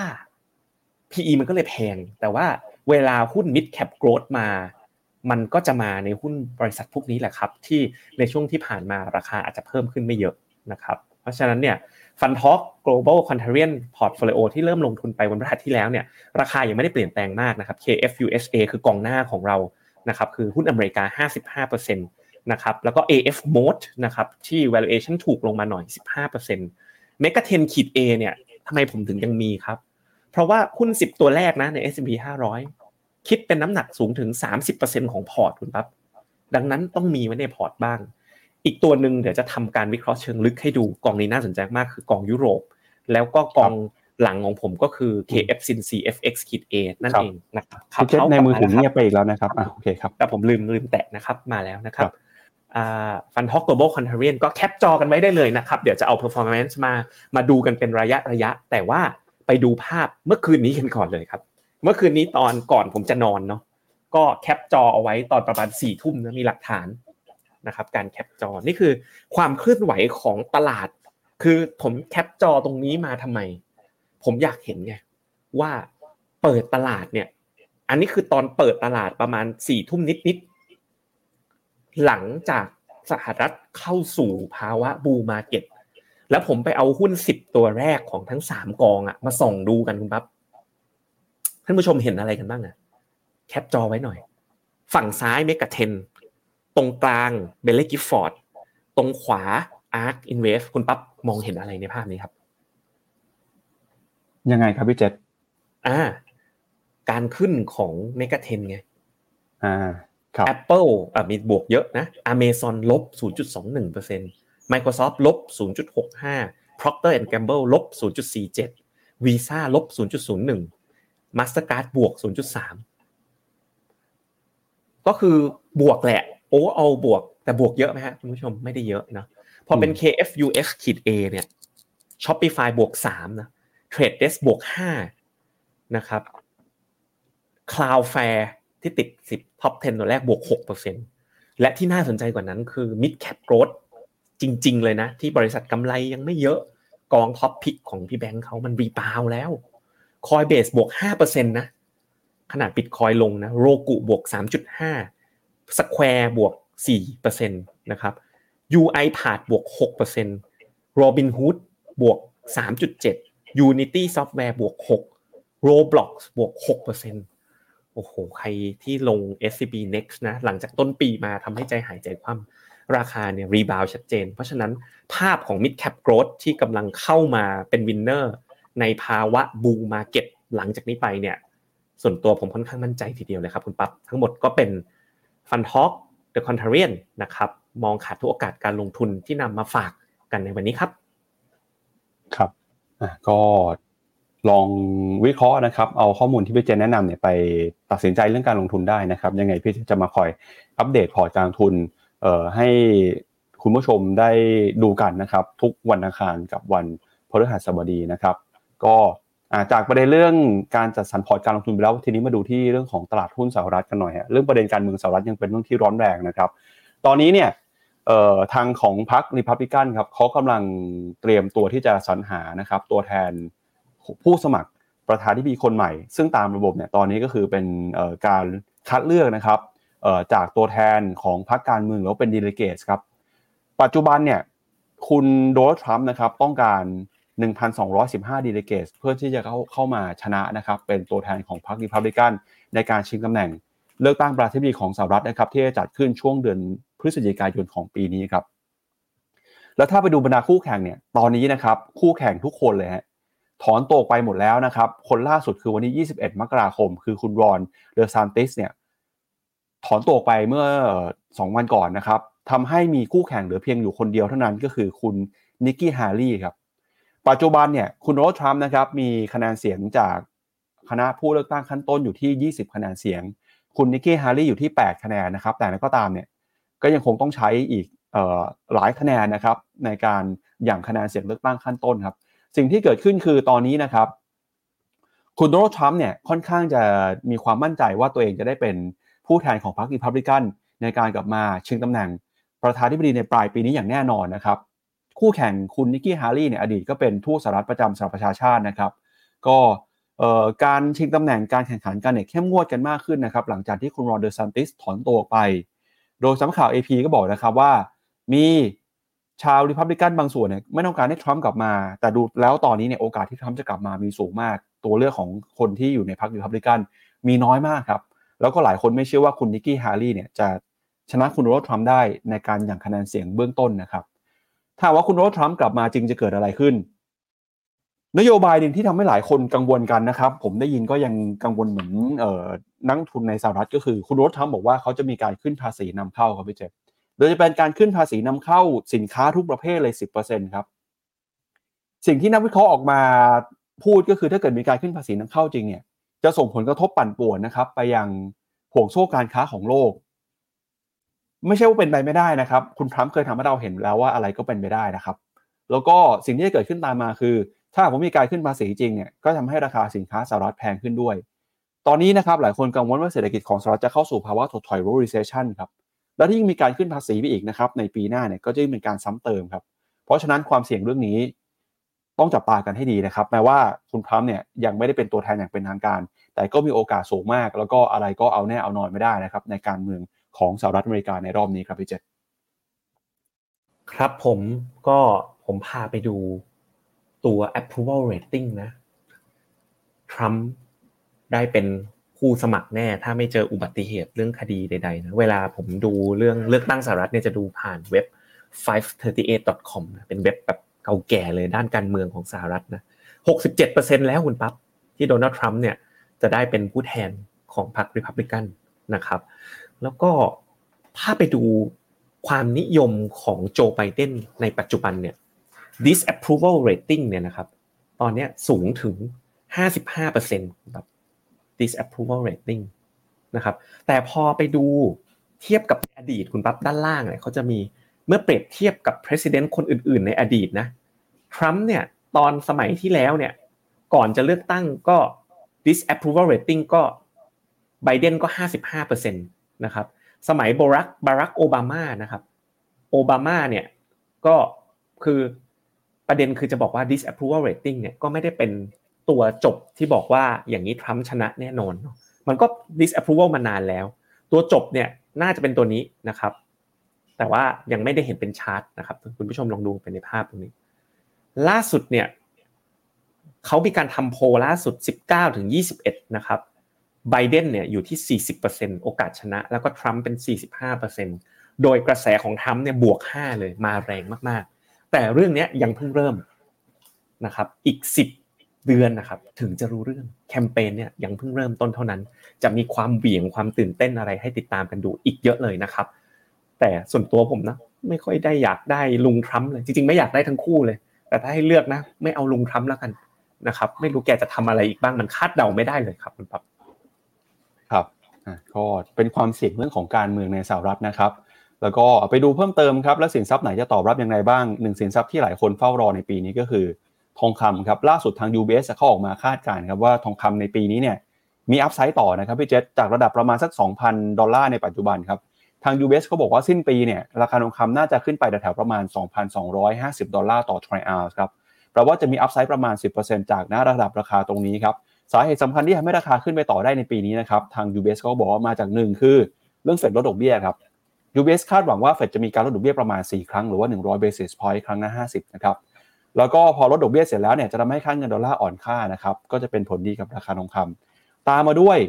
ความเสี่ยงปัญหาภูมิรัฐศาสตร์นะครับสงครามความขัดแย้งต่างๆ ก็จะยิ่งเป็นตัวหนุนนำทำให้ราคาทองคำเดินหน้าปรับตัวขึ้นไปอีก แล้วก็ให้จับตาการประชุมของธนาคารกลางยุโรป การประชุมของ BOJ ธนาคารกลางญี่ปุ่นด้วยนะครับแล้วก็มีเรื่องของการเมืองสหรัฐด้วย ที่จะกลายเป็นตัวเข้ามาหนุนนำทองคำปีที่แล้วทองคำครับขึ้นไปทดสอบ all time high ที่ประมาณ 2,078 ดอลลาร์นะครับ แล้วก็ปีนี้ย่อลงมาอยู่ที่ประมาณสัก 2,020 ดอลลาร์ ปัจจุบันเนี่ยทองคำถ้าเกิดว่าจะขึ้นต่อตามมุมมองของ UBS นะครับน่าจะขึ้นต่อได้ประมาณสัก 200 ดอลลาร์ครับพี่เจษก็ไปลุ้นกันนะว่าทองคำจะขึ้นได้หรือเปล่า แต่เหมือนพี่เจษพูดในตอนต้นรายการไปบอกว่าตอนนี้ทองคำยังดูเหมือนว่ายังเป็นขาลงในระยะสั้นอยู่นะครับ ใช่ครับแล้วก็ล่าสุดเนาะ CDC Action Zone นะครับ ของอาจารย์ฉลกล่าสุดนะครับไป ดูที่จอผมเลย ตัดลงแล้วคุณปั๊บนี่ไงสดสดร้อนๆเลย ผมเพิ่งสังเกตเห็นนะฮะตัดลงแล้วนะครับ เพราะฉะนั้นเนี่ยครั้งที่แล้วที่ตัดขึ้นใช่ไหมถ้าใครทำตามระบบนะครับของอาจารย์เนี่ยก็พันเก้าร้อยี่สิบสองมาตัดลงที่สองพันสามสิบสามก็ได้หนึ่งร้อยจุดนะครับ ก็เป็นอีกสัญญาณหนึ่งที่ดูไม่ค่อยสู้ดีนักนะครับ กับอีกตัวหนึ่งที่ขออนุญาตคุยรวบไปเลยนะครับคุณปั๊บตรงนี้ก็คือเรื่องของ Bitcoin นะครับที่ล่าสุดเนี่ยเช่นเดียวกันนะถ้าดูสัญญาณ CDC Action Zone เนี่ยก็ตัดลงแล้วด้วยเช่นกัน ตัดขึ้นนะครับที่ระดับ 26,700 และมาตัดลงนะครับ ถ้าขาย next bar เนี่ยก็จะอยู่ที่ 41,400อะ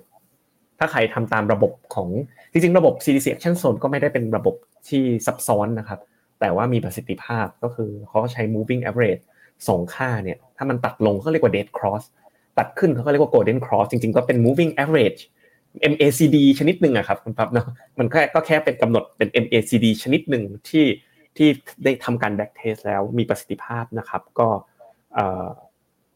ตัดลงไปแล้วนะครับ เพราะฉะนั้น ถ้าใครทำตามระบบท่านนักลงทุนก็ช่วงนี้นะ ไปหุ้นอเมริกา น่าสนใจกว่าบิตคอยหรือทองคำณเวลานี้ ส่วนสาย HODL นะผมไม่ขัดลาบนะ เดี๋ยวทัวลงนะครับสำหรับสายโฮของบิตคอยนะครับ ก็มาลุ้นบิตคอยฮาร์วิ่งกันในช็อตถัดไป สุดท้ายนะโอ้โหขอดูนี่นิดนึงคุณแซมซ่าบอกน้ำตาจะไหล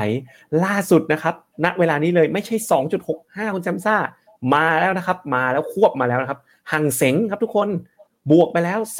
2.8%มีข่าวอะไรหรือเปล่า มีข่าวอะไรหรือเปล่าใช่หน้าสต็อกนะครับ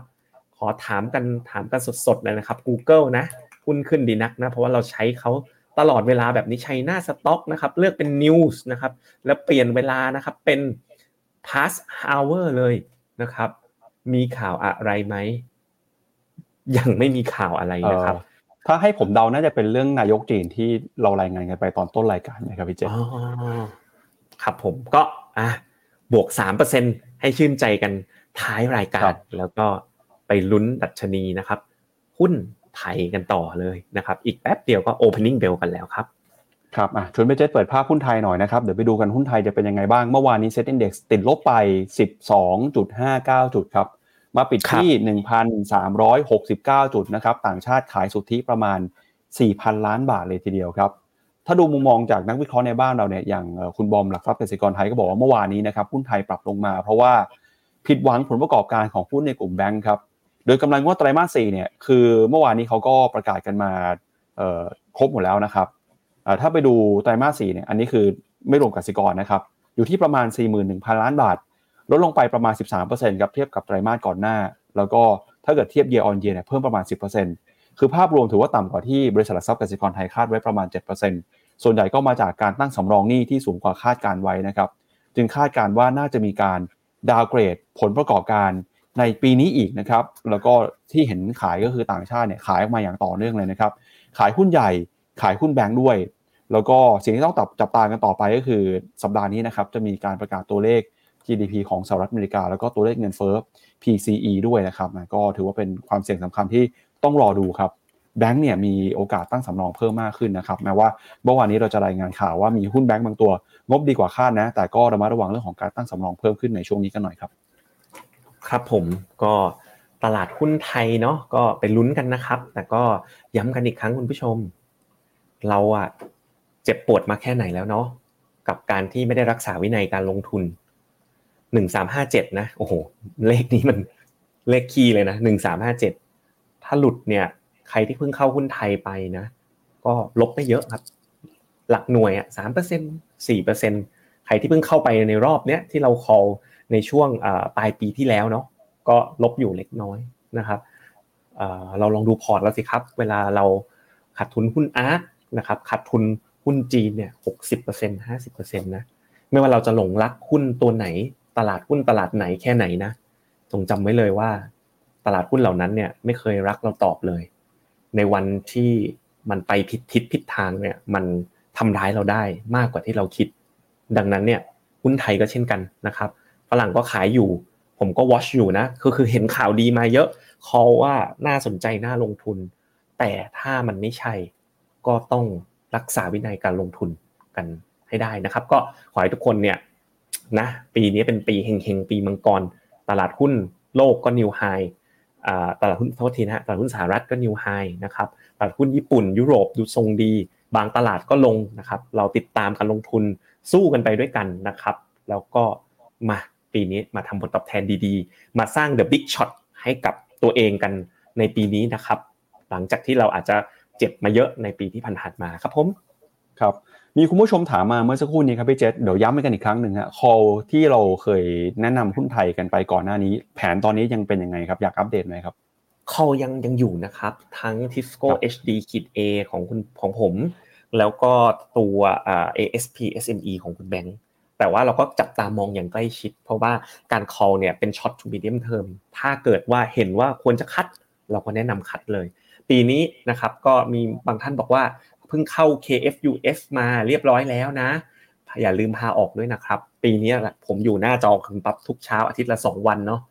ได้มีการพูดคุยแน่นอน แล้วเราก็ตัวไหนที่บวกดีก็นะ KF Sin CFX ก็แฮปปี้กันแล้วก็แน่นอนนะครับ พาเข้าพาออกนะครับแบบสไตล์ฟิโนมิน่าแน่นอนนะครับ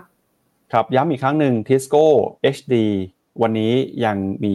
สถานะอยู่นะครับ ยังไม่ได้แนะนำเป็นโฮอยู่อะยังไม่ได้ปิดยังไม่ได้ขายนะครับ ถ้าเกิดให้ขายเมื่อไหร่เดี๋ยวเราจะมาบอกจะมาแจ้งในรายการ Morning Brief เลยนะครับ